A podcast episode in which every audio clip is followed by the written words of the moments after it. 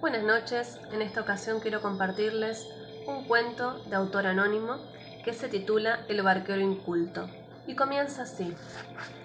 Se trataba de un joven erudito, arrogante y engreído. Para cruzar un caudaloso río de una orilla a otra, tomó una barca.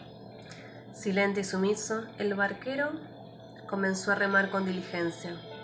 De repente, una bandada de aves surcó el cielo y el joven preguntó al barquero, Buen hombre, ¿has estudiado la vida de las aves? No, repuso el barquero.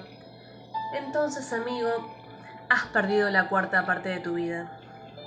Pasó unos minutos, la barca se deslizó junto a unas exóticas plantas que flotaban en el agua del río. El joven preguntó al barquero, Dime, barquero, ¿has estudiado botánica? No, señor, no sé nada de plantas. Pues debo decirte que has perdido la mitad de tu vida, comentó el petulante joven. El barquero seguía remando pacientemente.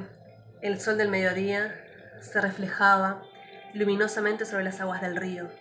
Entonces el joven preguntó, Sin duda, barquero, llevas muchos años deslizándote por las aguas.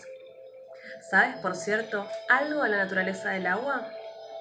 No, señor, nada sé al respecto. No sé nada de estas aguas ni de otras. Oh, amigo, exclamó el joven, ¿de verdad que has perdido las tres cuartas partes de tu vida?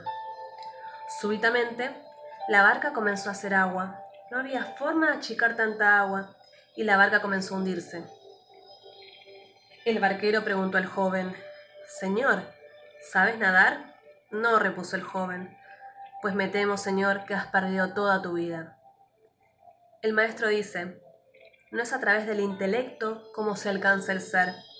El pensamiento no puede comprender al pensador, y el conocimiento erudito no tiene nada que ver con la sabiduría.